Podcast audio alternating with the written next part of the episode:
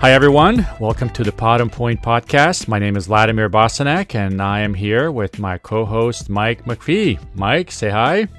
Hi, everyone. Welcome to our podcast. This is a podcast where we're going to talk about sports, business, the business of sport, and everything in between. We're going to hit on football, hockey, baseball, basketball. Might even go a little international with some rugby. We'll address news, we'll talk about what is interesting, and we'll put our spin and analysis on it. Yeah, we're going to interview some interesting people as well as we go along, and I uh, want to make sure that also this is fun and informative for uh, everybody. Um, but a little bit about us: we're uh, two uh, great friends. We're both dads, both uh, worked for interesting companies, uh, have a little bit of a uh, Silicon Valley background in our in our past work, um, and most importantly, uh, both played sports, and uh, so our stories are going to focus on both of those sort of subjects. That's right, Vlad. We're also bringing this to you from Mobile Studios. Vlad is in Seattle, the Jet City, and I'm in the Mile High City, also known as Denver, Colorado. But we have a global sports perspective, and we're going to talk about all sports, everything that we see that is interesting, and we hope you'll join us in our sports travels each and every week. All right, Vlad, let's get this started. All right, let's go.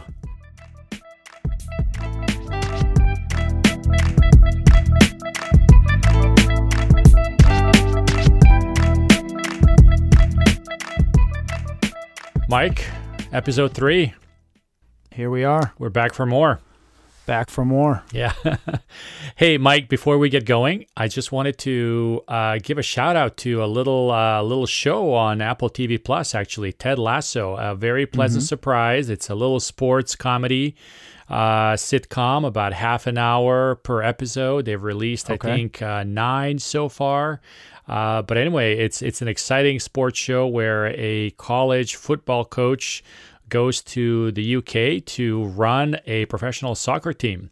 And oh, the uh, other football going yes, from American the other, to the other uh, football. global football. Yeah, okay. but it's but it's a very very nicely written show, uh, very witty. You actually have to listen to the text pretty pretty good. You can miss some very good witty witty jokes. But uh, Apple TV Plus, nice little pleasant surprise. You know, I know this is a podcast about sports, so I thought I'd you know bring it up on our you know uh, podcast as well.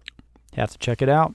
All right. Also, uh, before we jump into some of the items for our uh, speed round, a couple of things I want to give you uh, kudos for picking up, Mike. So, mm. Messi, the Messi story leaving Barcelona. Looks like over the last week, we've learned that actually Messi is decided has decided to stay in Barcelona. So I think stay uh, put.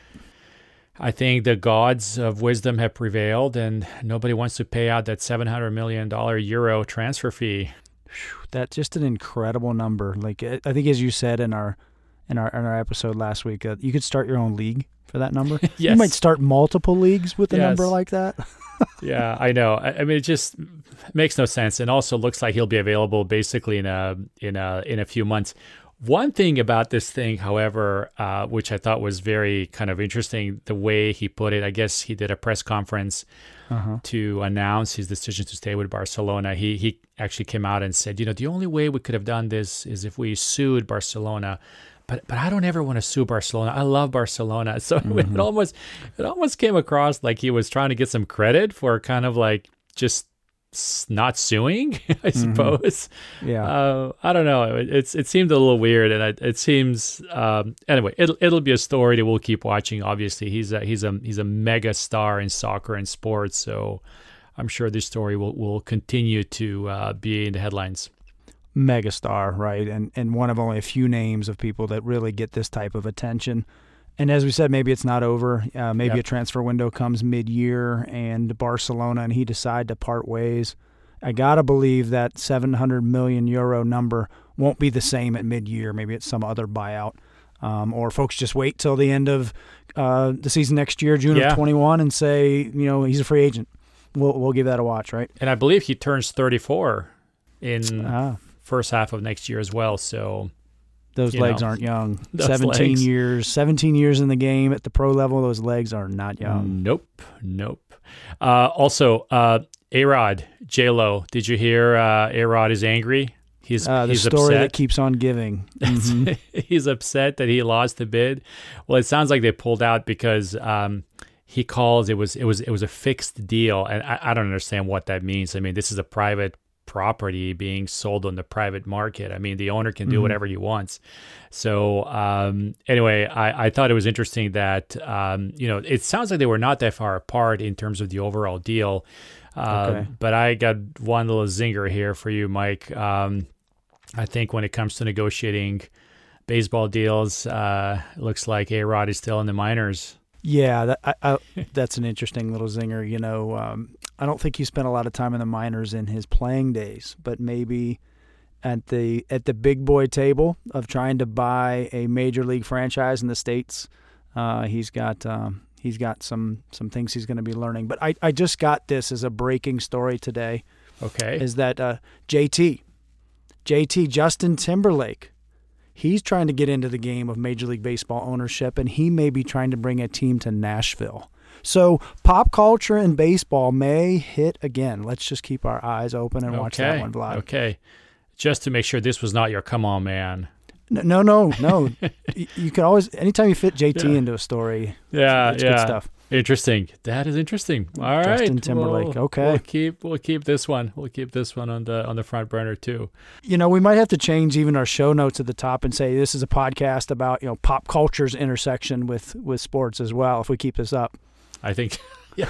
Maybe. yeah. Who knows? Yeah, who knows? We'll go we'll go where the news carries carries us. There we go. All righty. Well, let's uh, let's keep this speed round going just with a couple news stories this week. Uh, we've got two of them for you. We're going to start with the Chicago Cubs. They've announced a deal with DraftKings. Looks like it's going to be a $100 million deal over the next 10 years. Essentially, it's a rev share deal. And, and what it calls for is they're, they're going to allow for DraftKings to build a sports book in and around Wrigley. Could be an attached facility to Wrigley Stadium, could be at Wrigley Field, excuse me, could be one of the bars really close by.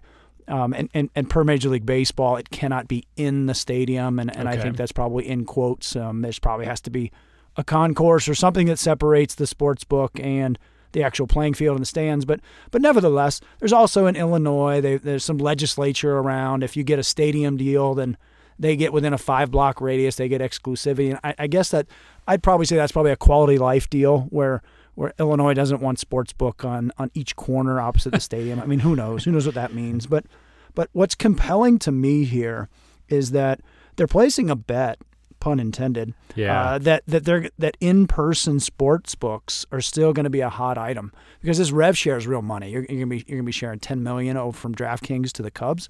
Um, but but Vlad, in this last year, we've stood up mobile betting on mobile phones, independent of pandemic, independent of yeah. sports books, and if if I'm a sports fan, I'm on the north side. Wrigleyville is bar central.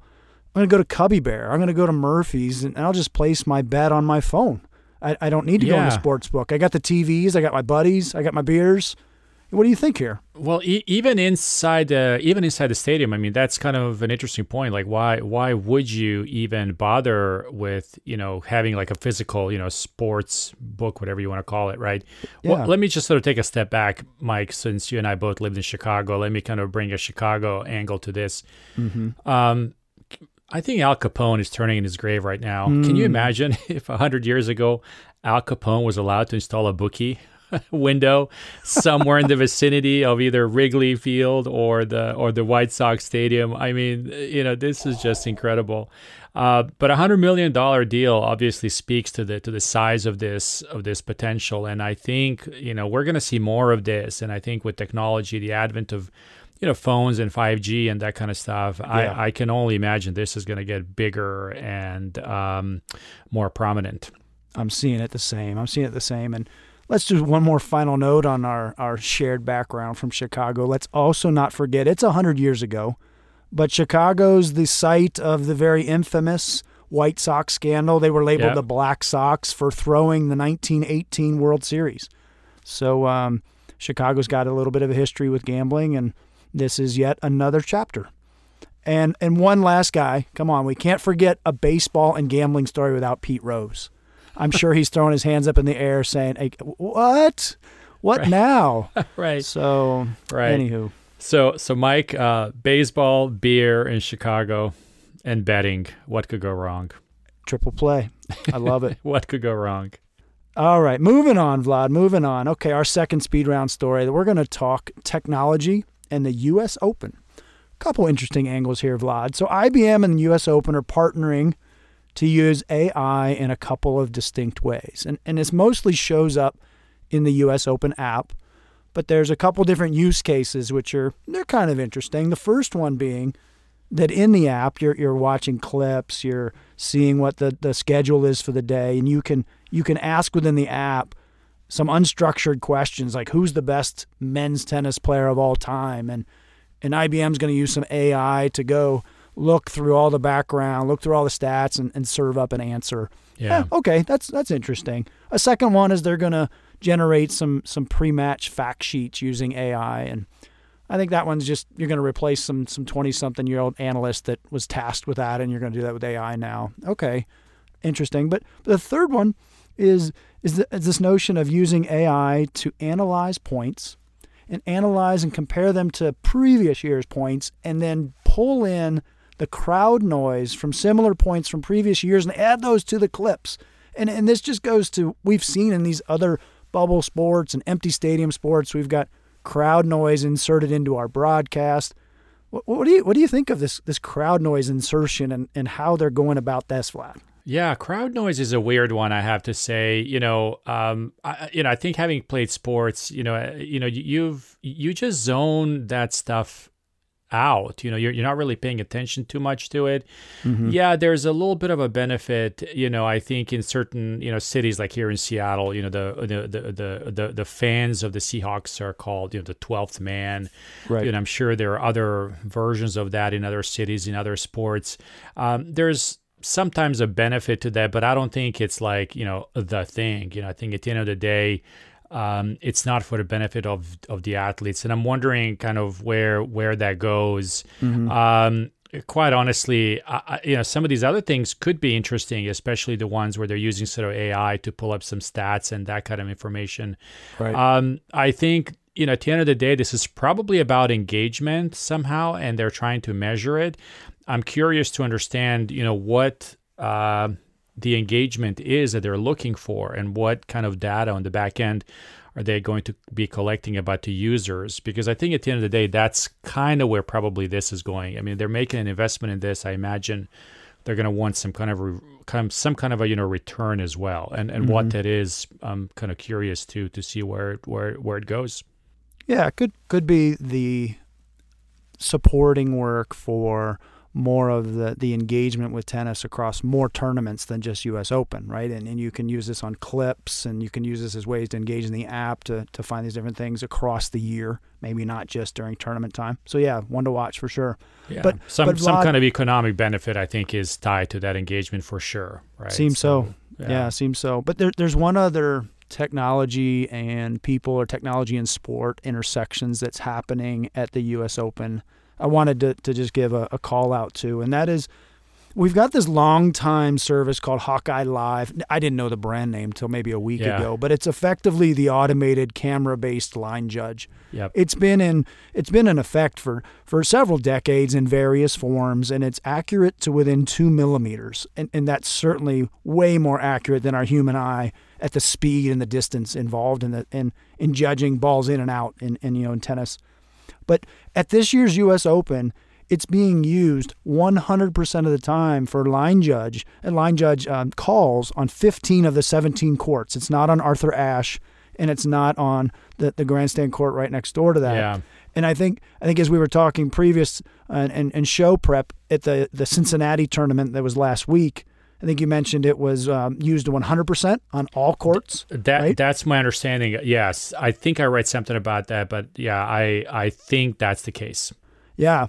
Well, there's we, we always look at technology and, and is it making a situation better? Is it well in other lenses? Is it replacing human capital? Is it is it can it do something better than people? And and that's that's a, that's a common lens. Yeah. Well, there's another angle to this tournament, as most folks know. This past weekend, Novak Djokovic he ended up hitting a tennis ball in anger at the end of a point early in a match, strikes a line judge in the neck. So he was on being a returning winner, a major winner. He plays only on Arthur Ashe. He doesn't play on a, on a side court.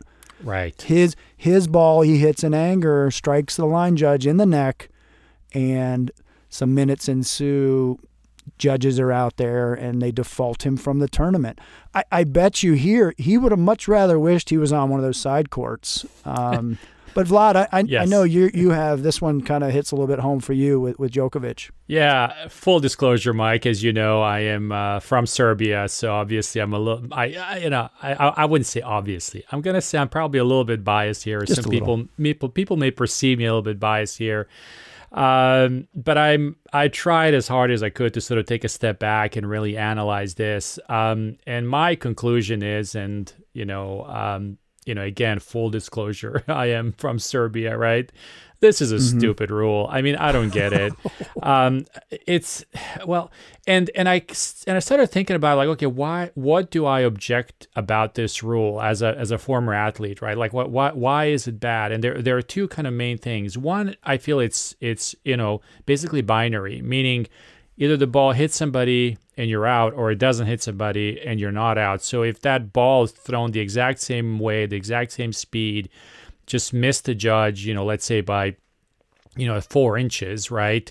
Uh, nothing nothing would have happened. So so so okay. so so the binary aspect of it i think is is what you know troubles me kind of okay. kind of the most. And there's no interpretation in terms of um, what exactly happened. So so the rule states players players shall not vi- violently dangerously or with anger kick or throw a tennis ball.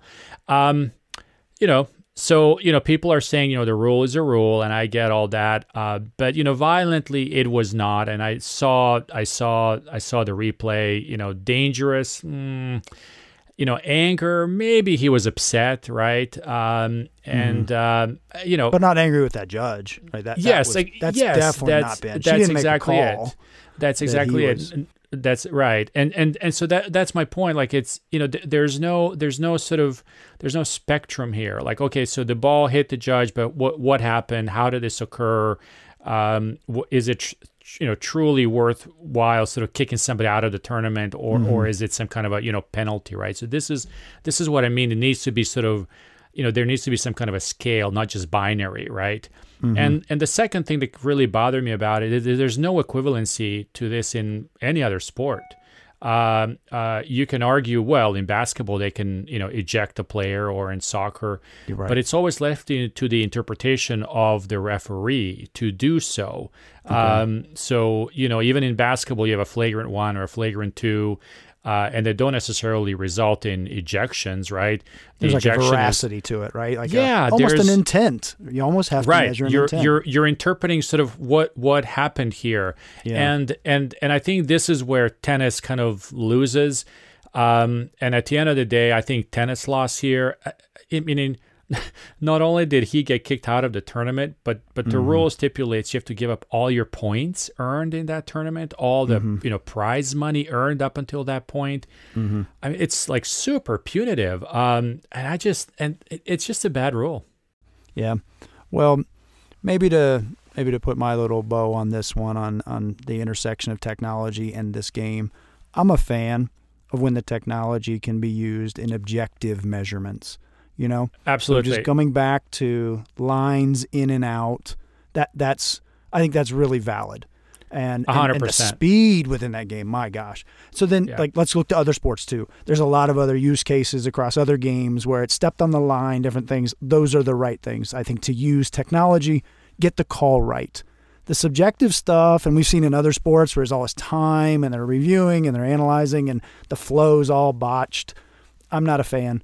Yeah. um, but in this one, I think the story being what about technology being used? I think it's a productive technology. A hundred percent. I think we're going to see it in more use cases across more sports. A hundred percent. I think yep. there's tuning and tweaking though to get it right. Um, and uh, I think it's a net positive having this this used. Yeah, and I went off of a tangent about Djokovic here, so I, I apologize All good. for All that. good. it's it's my it's my Balkan mentality. I can't I can't I can't suppress it for too long, Mike. All good. No, but um, I think you're absolutely right. I think the point that you're making here is that there is technology available that can really make the game better. Meaning, it can be more accurate, more precise. Um, I remember this technology coming out in the late 80s, early 90s. So it's been around for, you know, 30 years almost, right? Mm-hmm. Um, it's it it should be it's already being used in uh, like like you said throughout other tournaments. It's already been used on other courts, and one could argue that you could be at a disadvantage if it's if you're not using it, right? So yes. so the other players that played on those you know secondary courts on those 15 of 17 courts arguably were at an advantage because they that that rule that kicked Djokovic out technically would have never applied to them because there was no line judge to hit to be honest with you right? So anyway, they, they can throw semantics. a fit? is, is like you could throw a fit on a side well, court but not on the show court. well, is, is that how we're netting this out my, my temper tantrums is, not allowed. Is, my point is, if we want to make it equitable, then let's just ap- apply it, you know, throughout the entire, you know, the entire tournament. Why mm. be selective on 15 courts, but not on the two, you yeah, know, head scratcher, you know, two big courts ones, without right? it. Yeah. And and and I know and I know technology will become a bigger thing, not just in tennis, but but in other sports. I believe the last World Cup used you know cameras and the referees could go back and do instant replay and sort of watch. And i think more accuracy in terms of you know rules and judgment i think leads to better results. And i can just bring up one example mike. This is going to date us but you know the i think this is the 1986 world cup finals not finals but maybe the semis um, maradona you know hits the right. hits the hits the game winning goal with his hand uh, at the Hand World Cup, God. and yes. Argentina, right? Argentina wins the match, and you're just like, you know, if there was technology to track that, you would the outcome would be very different. Indeed, objective call they could have gotten right. So yeah. Let's uh, let's move on to our top stories, Vlad. I think you're going to kick us off here with our with our first one here. Uh, we are, we are, Mike. And before we we do that, uh, we do want to take a couple of minutes for uh, some messaging. So we'll be right back after these announcements. Folks, Mike and I love doing the pot and point, and we hope you also like listening to us banter about sports and business and the business of sports. We hope that you will tell everyone about it. Please subscribe, pass on to five of your friends who love sports, and tell them about us. If you don't have five friends, just let us know, and we'll have you join the show. We won't do it to make fun of you, just to make sure we tap into your great ideas. As a small token of our appreciation, we'll also tell you a dad sport joke. Here's one Where do they keep the largest diamond in New York City? Yankee Stadium. Haha. Thank you for laughing. Subscribe, forward a show to your friends, write a quick review, and if you have story ideas, please reach out. Our contact information is included in the show notes. Thank you for listening. I'd like to just briefly give a shout out for the Freckled Yellow Design Firm. They helped us to freshen up recently. And if you have branding or graphic design needs, you can find them at freckledyellow.com. All right, so we're back. Uh, Mike, we got uh, some interesting stories to cover here. Um, it's true. So, the this one hits close to home for me. Um, I think you know you and I are going to be talking about the NCAA probably in in several other shows over over time, and yes. uh, this is one of our one of our favorite one of our favorite targets. Exactly. Yes. yes. Um, I want to give credit to Nick Bromberg of Yahoo Sports who covered this uh, last week. Uh, basically, the the news is that the NCAA is going to furlough its entire staff. I mean, the financial difficulties resulting from the coronavirus pandemic. Mm-hmm. So this is mm-hmm. a big deal. Um, NCAA is headquartered in Indianapolis. About 300 people work at their headquarters. If if my sort of research gets this correct. Yeah. Um, let's also be clear here. Um, the executives will not be furloughed. So this is just staff and people that you know do the daily work, right? Yeah. Um, God, um, I don't even yeah. know where to start with this, but um, essentially, it's something like it's something like three to six weeks or something like that, or three to eight weeks, like well, across different I, people, right? I, like I think I think there's some there's some measure there. They were they're probably going to reevaluate things, but at the end of the day, uh, the NCAA, as you and I know, is a billion dollar corporation, right, mm, Michael? I yeah. mean, let's let's be real here. Um, based on this is from their website, directly from their website. They collect about um, 85% of that billion dollars comes from the NCAA D1 mm. uh, basketball television rights and marketing, mm. and the other 15% comes from the ticket, sorry, from the ticket sales of that event. So basically, NCAA mm. D1 basketball funds nearly 100% of the NCAA's budget. Now, wow. they have a website that sort of describes how they use that all up and, you know, that kind of thing. For a billion dollar organization, you would think that they would have a rainy day fund. Yeah. And it sounds like, uh, based on what we were able to find, Mike, is that about five years ago, they actually did. They had $500 million um, which over the last five years they spent on something called cost of attendance stipends for players. I'm not 100% sure what that means. Um, and the other the other chunk of it was spent on um, on um, uh, class action settlement regarding the NCAA's outdated amateurism rules. So, what? Mike, thoughts? 500 5 years ago they had a 500 million dollar rainy day fund. And and now in 2020 when you would need to use it they've had to pay out for stipends I, I guess to the major universities. So it, one other flow through back to the big schools. I, I don't know what lawsuits, they're exactly using it for. I mean that, that's the other thing. 500 million's it's gone. gone. It's gone. So apparently so they, they apparently yes apparently they're they're out of money apparently not out of money for the executives but they're out of money for wow. the ah. people actually doing doing um, doing the work. You know, I, mm. this this smells, Mike, and um, you know I think it's it's a stinky onion that will start to peel at some point, hopefully very soon. And when it does, I think we're going to see um, a set of you know decisions here that look like probably self dealing in many many ways. And uh, you know I honestly mean this. I really hope that the FBI, just like they were looking into FIFA a couple of years ago, is looking into the NCAA also and trying to determine whether this organization is, you know, uh, acting as it should. You're seeing maybe some corruption signals potentially might might be emerging in here. Interesting. I, I didn't know that so much came from just basketball. I, I thought yes. NCAA had a much broader purview, but but but I hear you here. And without the tournament this past spring, looks like their revenues, I guess in 2020 went to zero, or or I, I don't know. I don't know how much money they would have collected, but. Vlad, we're aligned on this one. You know, NCAA has a has a target for for both of us, and, and this reeks. I, I, I totally agree with you.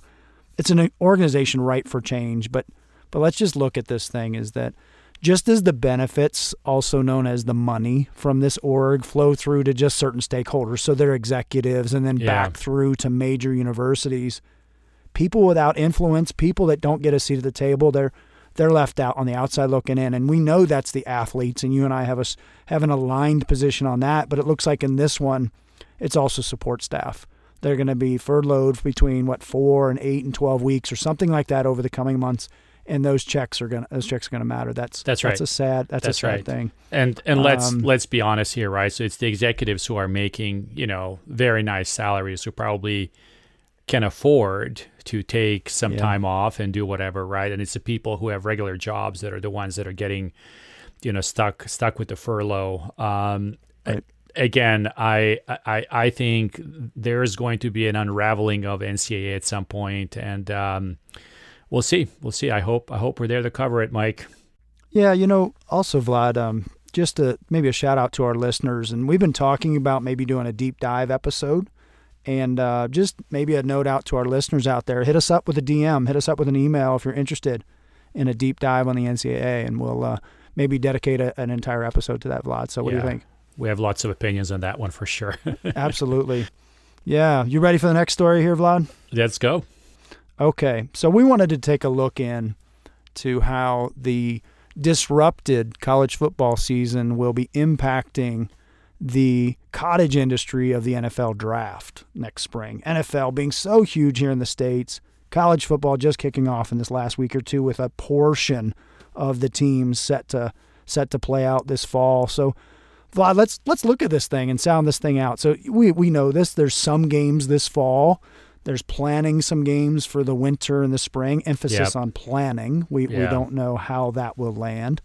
Um, we also know that some of the top talent has um, has opted out of these coming seasons, fall or spring, where different schools, different stories, but but some of that talent that's opted out has opted out for health reasons, but then there's also talent that said, I've kind of shown enough. Maybe that's not their story, but the background is they're they're uh, projected to be a high enough pick, so Yeah. they're going to sit this one out.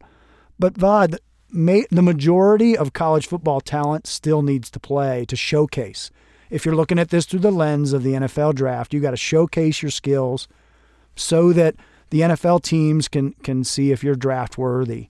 Um, and, and as we look at these this kind of bifurcated system and bifurcated schedules, let's let's let's look a little deeper as to what are some of the impacts that, that's happened now as we've got these split seasons and things.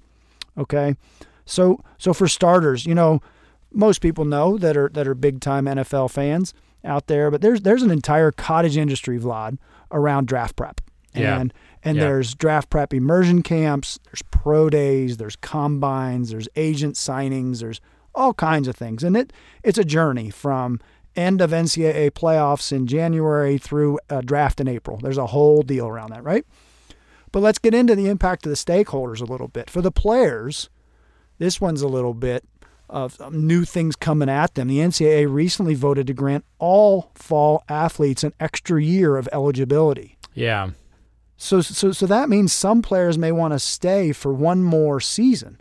You know, we would we would think they'd be draft eligible next year, or maybe wanting to move on to the draft, but they've got a decision point to make as as they either play in the fall, play in the spring. Do I go out? Do I stay? So new new ground for them to work. Was my season strong enough that I should come Yeah. out? All, all new things to work out, right? And and their coaches have to make that decision also because I think I mean let's be honest just because you have the option to have an extra year maybe your coach doesn't want you to have an extra an extra year on the team right That's right. Might have some young bucks looking for your playing time, right? So okay, so that that's certainly one of the angles, and and then this one's been thrown out there: is, is should a college player have two seasons in a calendar year, right? If you if you're thinking there's spring football now on a regular Right. season, and then you've got either an NFL year next year or you've got another NCAA year the next next fall. It's uh, stuff that is so jumbled. Um, and then the other thing that, man, I hadn't thought of this one is that when you optimize for the combine and your pro days, you do a training buildup. Like there's a whole sequence you follow of of day zero to 12 weeks out on your buildup of your times and your strength so that your numbers are at peak. Well, how do you how do you sequence that? Like if you just finished your season in March or, or, or April and then you've got the combine right after that, you're worn out. Maybe your numbers aren't what other guys can put out if they played this fall. Just just a jumbled landscape from a, just a player's perspective, right? yeah Okay, so let's let's unpack agents. Agents for a moment, and, and you're not going to find a lot of sympathy for agents really in any corner of the business or sporting world. True, But, but agents, they typically bankroll players. Once their eligibility is used up or they're declaring they're going, they typically bankroll them. They put them up in the condo in Santa Monica and train in L.A. or or in the condo and in you know down in Florida and have them training with other guys down there, and they're bankrolled. Well, do they start bankrolling now? If, if somebody's opted out and now, now they're picking up the tab for eight, nine months? Uh, again, you're not going to find a lot of sympathy anywhere, but the agents, from a cost perspective, they're going to increase their cost basis for sure. No, no doubt about it. yeah yeah Um, then you got typical events like Senior Bowl. Senior Bowl is a showcase uh, experience. There's how do you land that? That's typically in January. It's a couple weeks after most guys are done, and so there's a quick reconditioning. They learn the playbook. They play the game. Well, okay. What if what if you move Senior Bowl to May, and one team played in the fall?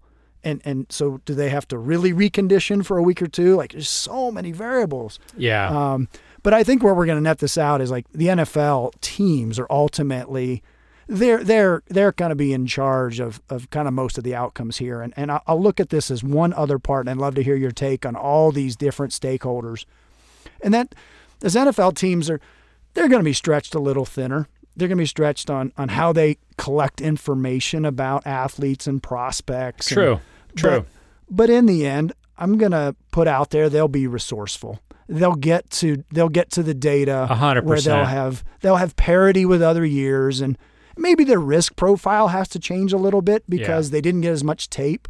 But but in the end, they're all going to be working from the same elements. All 32 teams are going to have to draft with players that had this this this disrupted next six to nine Yeah. months. And Vlad, Vlad, what do you think on It's on- it's going to be a funky year. It's going to be a couple of funky years. There's no way around it. At the end of the day, if we want to put this in economic terms, Mike, you know, the teams are the buyers, right? This is Yes. the economic buyer.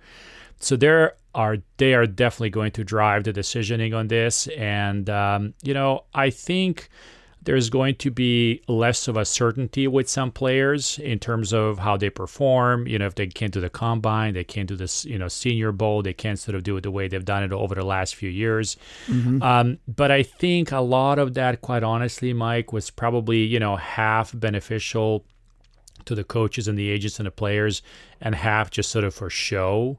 Uh, if Yeah. if I mean it's let's sort of kind of you know call a spade a spade here, right? final kicking of the tires in a I, sense? I think so. You know, I, I I would imagine if you're a professional football team and you have professional people working for you whose job is to like identify these players, you know, they're not going to wait until the combine to figure out whether they're going to take somebody or not, right? I mean, Okay.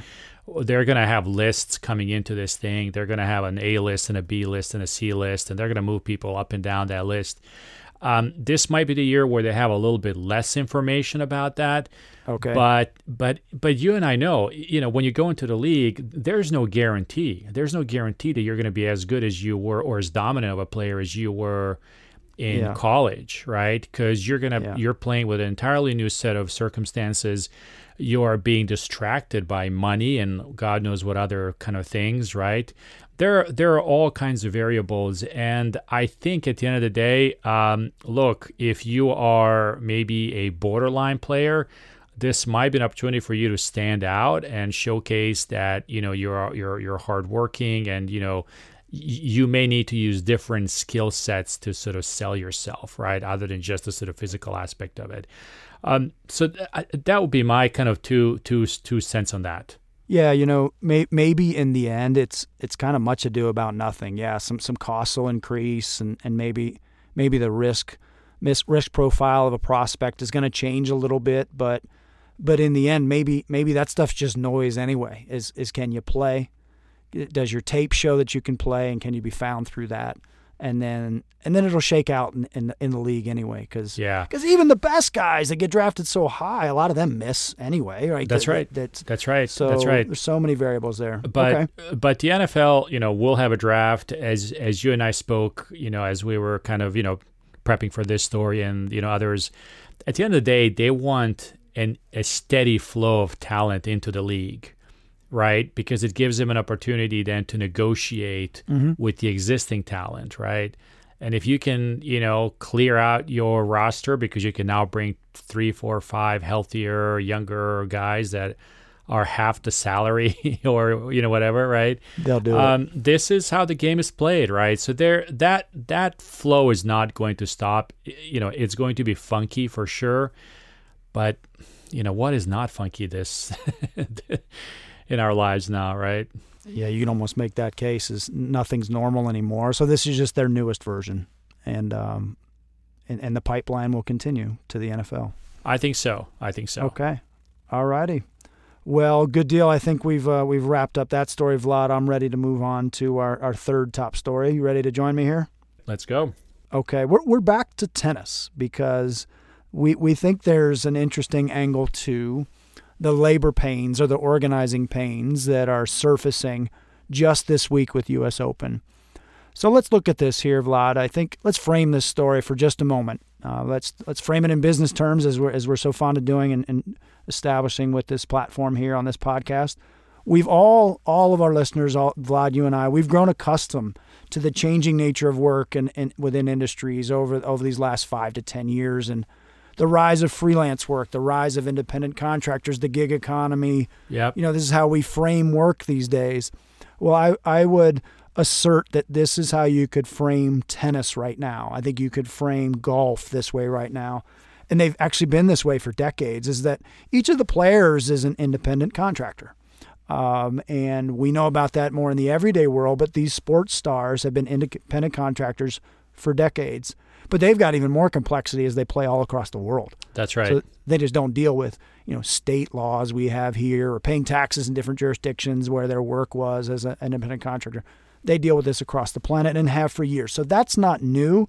but I think the framing maybe is a new angle to this. And then as we're maybe hearing about the way the benefits may be, uh, be, be looking to flow in the future, maybe that's an angle. So let's look at let's look a little bit more deeper in how this really works with a tennis player.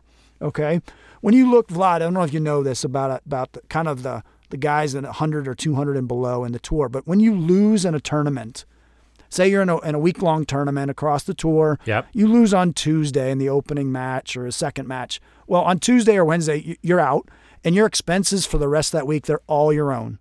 And you stay in town to practice, to hit with other guys, and you're not moving on to the next tournament until the weekend or a week or two out. So, in that time, Vlad, you might you might shell out a, a grand a week or more in expenses for travel, for your your team around you, and different things.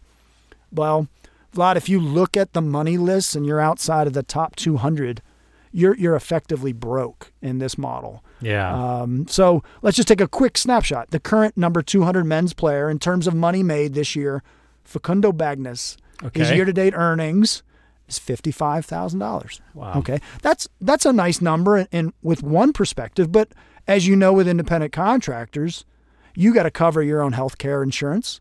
You got to cover your travel, your coaches, your training, equipment, everything, equipment, right? and Yeah. you're losing on a lot of Tuesdays and Wednesdays probably. So you're Yeah. picking up the bill for the rest of your week while the the stars are making more money through the week and getting the tab picked up. Right? So that sets the stage, but that's not new. That's been around for for decades.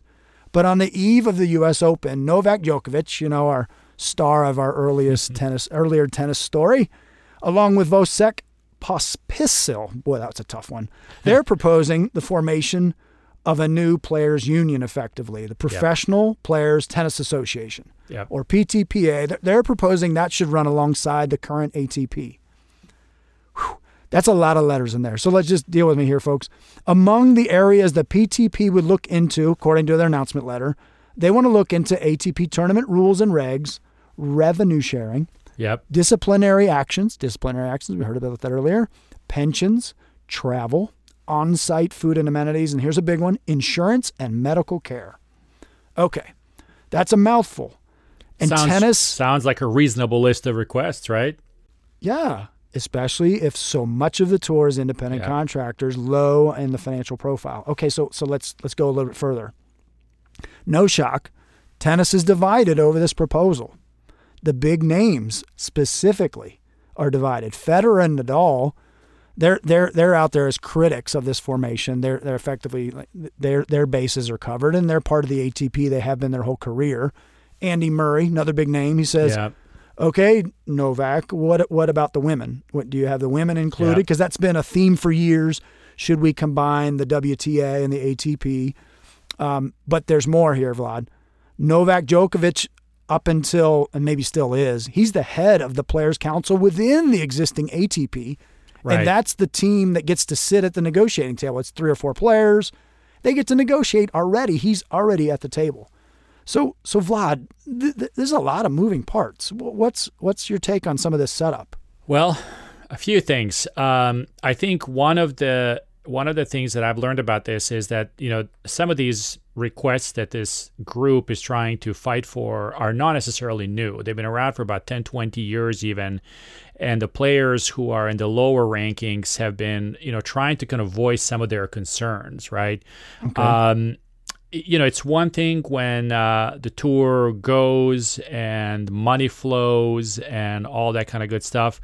And then comes a global pandemic. And guess what? Everything shuts down. And all of a sudden, everything that used to work all of a sudden doesn't work. And one of the things that I think prompted this group to really push into some serious discussions about this is that the ATP executives, while all the other players were sitting at home and not being able to Right. play, Right. continue to collect their salaries. Didn't take any any pay cuts. So similar Right. to our NCAA, uh, you know, amigos. And I think what is what is happening is that it, you know finally somebody is you know standing up and saying, okay, we gotta sort of re- reset things here a little bit. Um, and I think you know to Djokovic's you know incredible credit, um, you know he is 33. You know he's sort of at the tail end, you would argue, of his career also um, he's kind of putting himself out there and he's taking a leadership position to you know really you know fight for something that he thinks is right um, you know Andy Murray is following in his in his footsteps. I think Andy Murray is sort of halfway there. Um, but yeah, like you said, Nadal and Federer are, are not with him. And you know, I'm going to be a little bit cynical here, but I think, you know, Nadal Nadal is also 33, 34. Federer is now hitting almost 40, right? Almost 40, these yep. these two guys are at the tail end of their careers. Do you think they're going to criticize the world that made them who they are and Mm-hmm. want to sort of destroy the formation of an organization that sort of, you know, made them the mega stars that they are? Um, that's where I'm a little bit cynical, and I and I think that they're not. I don't think they want to sort of rock any boats at this point in their career, and they probably don't want to, you know, change anything that's made them who they are, essentially, right? Yeah, you know that it's interesting. Like, what are what are their incentives at this point? They're focused on their game. Yeah, They're bank. They're they're they have generational wealth, and and they're they're effectively probably giving a collective shrug across those other big guys. But I I, I gotta side with you here. I, I like what Novak's done. At least the things that we've seen. There's not too many specifics, as we've said. They have there's some areas they want to talk about and dig into. But Novak, he's he's the all-time tennis earnings list uh, money leader at 140 something million dollars. So he clearly doesn't have any of his money at stake and generational wealth for him too. But he's standing up for the guys around him. that's right. And that's right. and I think he's acknowledging here was I got we got to have a full bench here of the tour where everybody's viable, and and and let's lift them all up and right. And he used a leverage point, the opening day of the U.S. Open. Hundred percent, hundred percent, and and I think you know um, Nadal's uncle Tony Nadal came out and made a statement about this, and Uncle I, Tony. and I- Uncle Tony, and I think I think it just sort of shows um, either how they're either out of touch or they don't care or they're just focused on something totally else, something totally different rather. Um, you know, you know his argument was that this so so Novak's group is trying to uh, bring in uh, 500 singles, right? So, so up to 500 of the singles players Yes. and 200 doubles players. So Yes. that so they're really expanding. So you know you you mentioned that one player who's number 200. So this goes way beyond just Way his deeper. position, right? Way deeper. and and so and so you know tony tony says oh that 500 and 200 is arbitrary you know why not everyone well it, 500 probably is everyone to be perfectly yeah. honest with you. Yeah. i mean I, I don't understand that sort of argument. And then he called djokovic selfish um, which i failed to see how he called djokovic selfish. Like if anything he's sort of risking you know coming out and you know he's he's kind of going against the sport. I don't know how this is like you know selfish. He's not doing this for his interest. I Yeah. think he's doing this for the interest of of others. And at least that's what it seems like. And and i think um it's it's it's it's it's bad. I i think it's bad to be honest with you. And um i think the fact that um, this group of people who really sort of really struggles. I think. I mean, you know, tennis might be this like fantastic sport that we all watch and we admire the athletes, but you and I know, Michael. I mean, this is a hard gig. Uh, all the travel and the training and all this other stuff. It is very expensive, um, and I think that what they're doing is the right thing. Okay.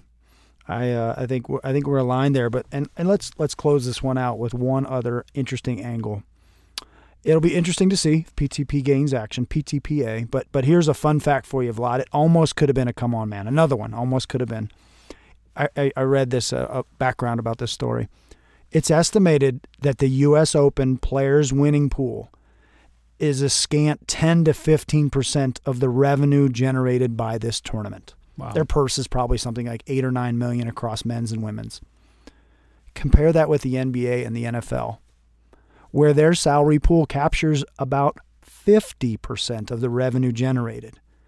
Novak might be onto something here. Yeah. Saying, okay, where, where's the money flowing to? Just like our friends at the NCAA from the story before. Where- Yes. where's the money flowing to here, folks? yeah. We, the players, are generating a ton. Where's it? Where's it all going? Where's it going?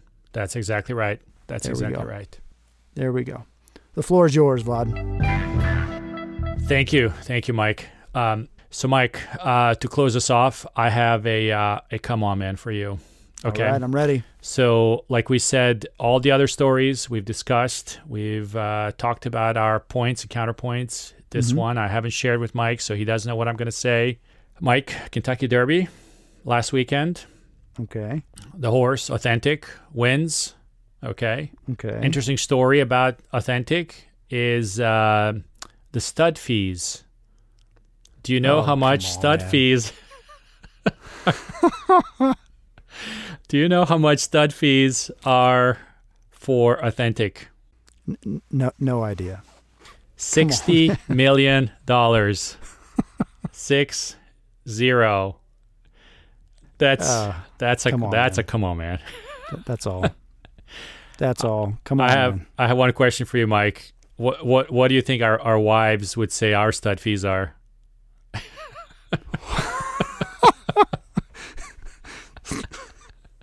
would we even cross sixty bucks? Five hundred bucks? You you got you got an edit button on this one. you, Anyway, you got I some thought- real editing to this week. I thought I'd close off on this one. So anyway, um, that's that's it for the show. Uh, thank you all for listening. Uh, please subscribe. Uh, give us feedback. Uh, we'd love to hear from you. Look up for our contact info- information in the in the show notes, and uh, if you can, forward this to your friends and uh, let us know what you think about the show. Please do it, folks. Good game, Vlad. Good game. We'll, Thanks, uh, we'll Mike. see you next week. We'll we'll chat soon. Yes, man. Cheers.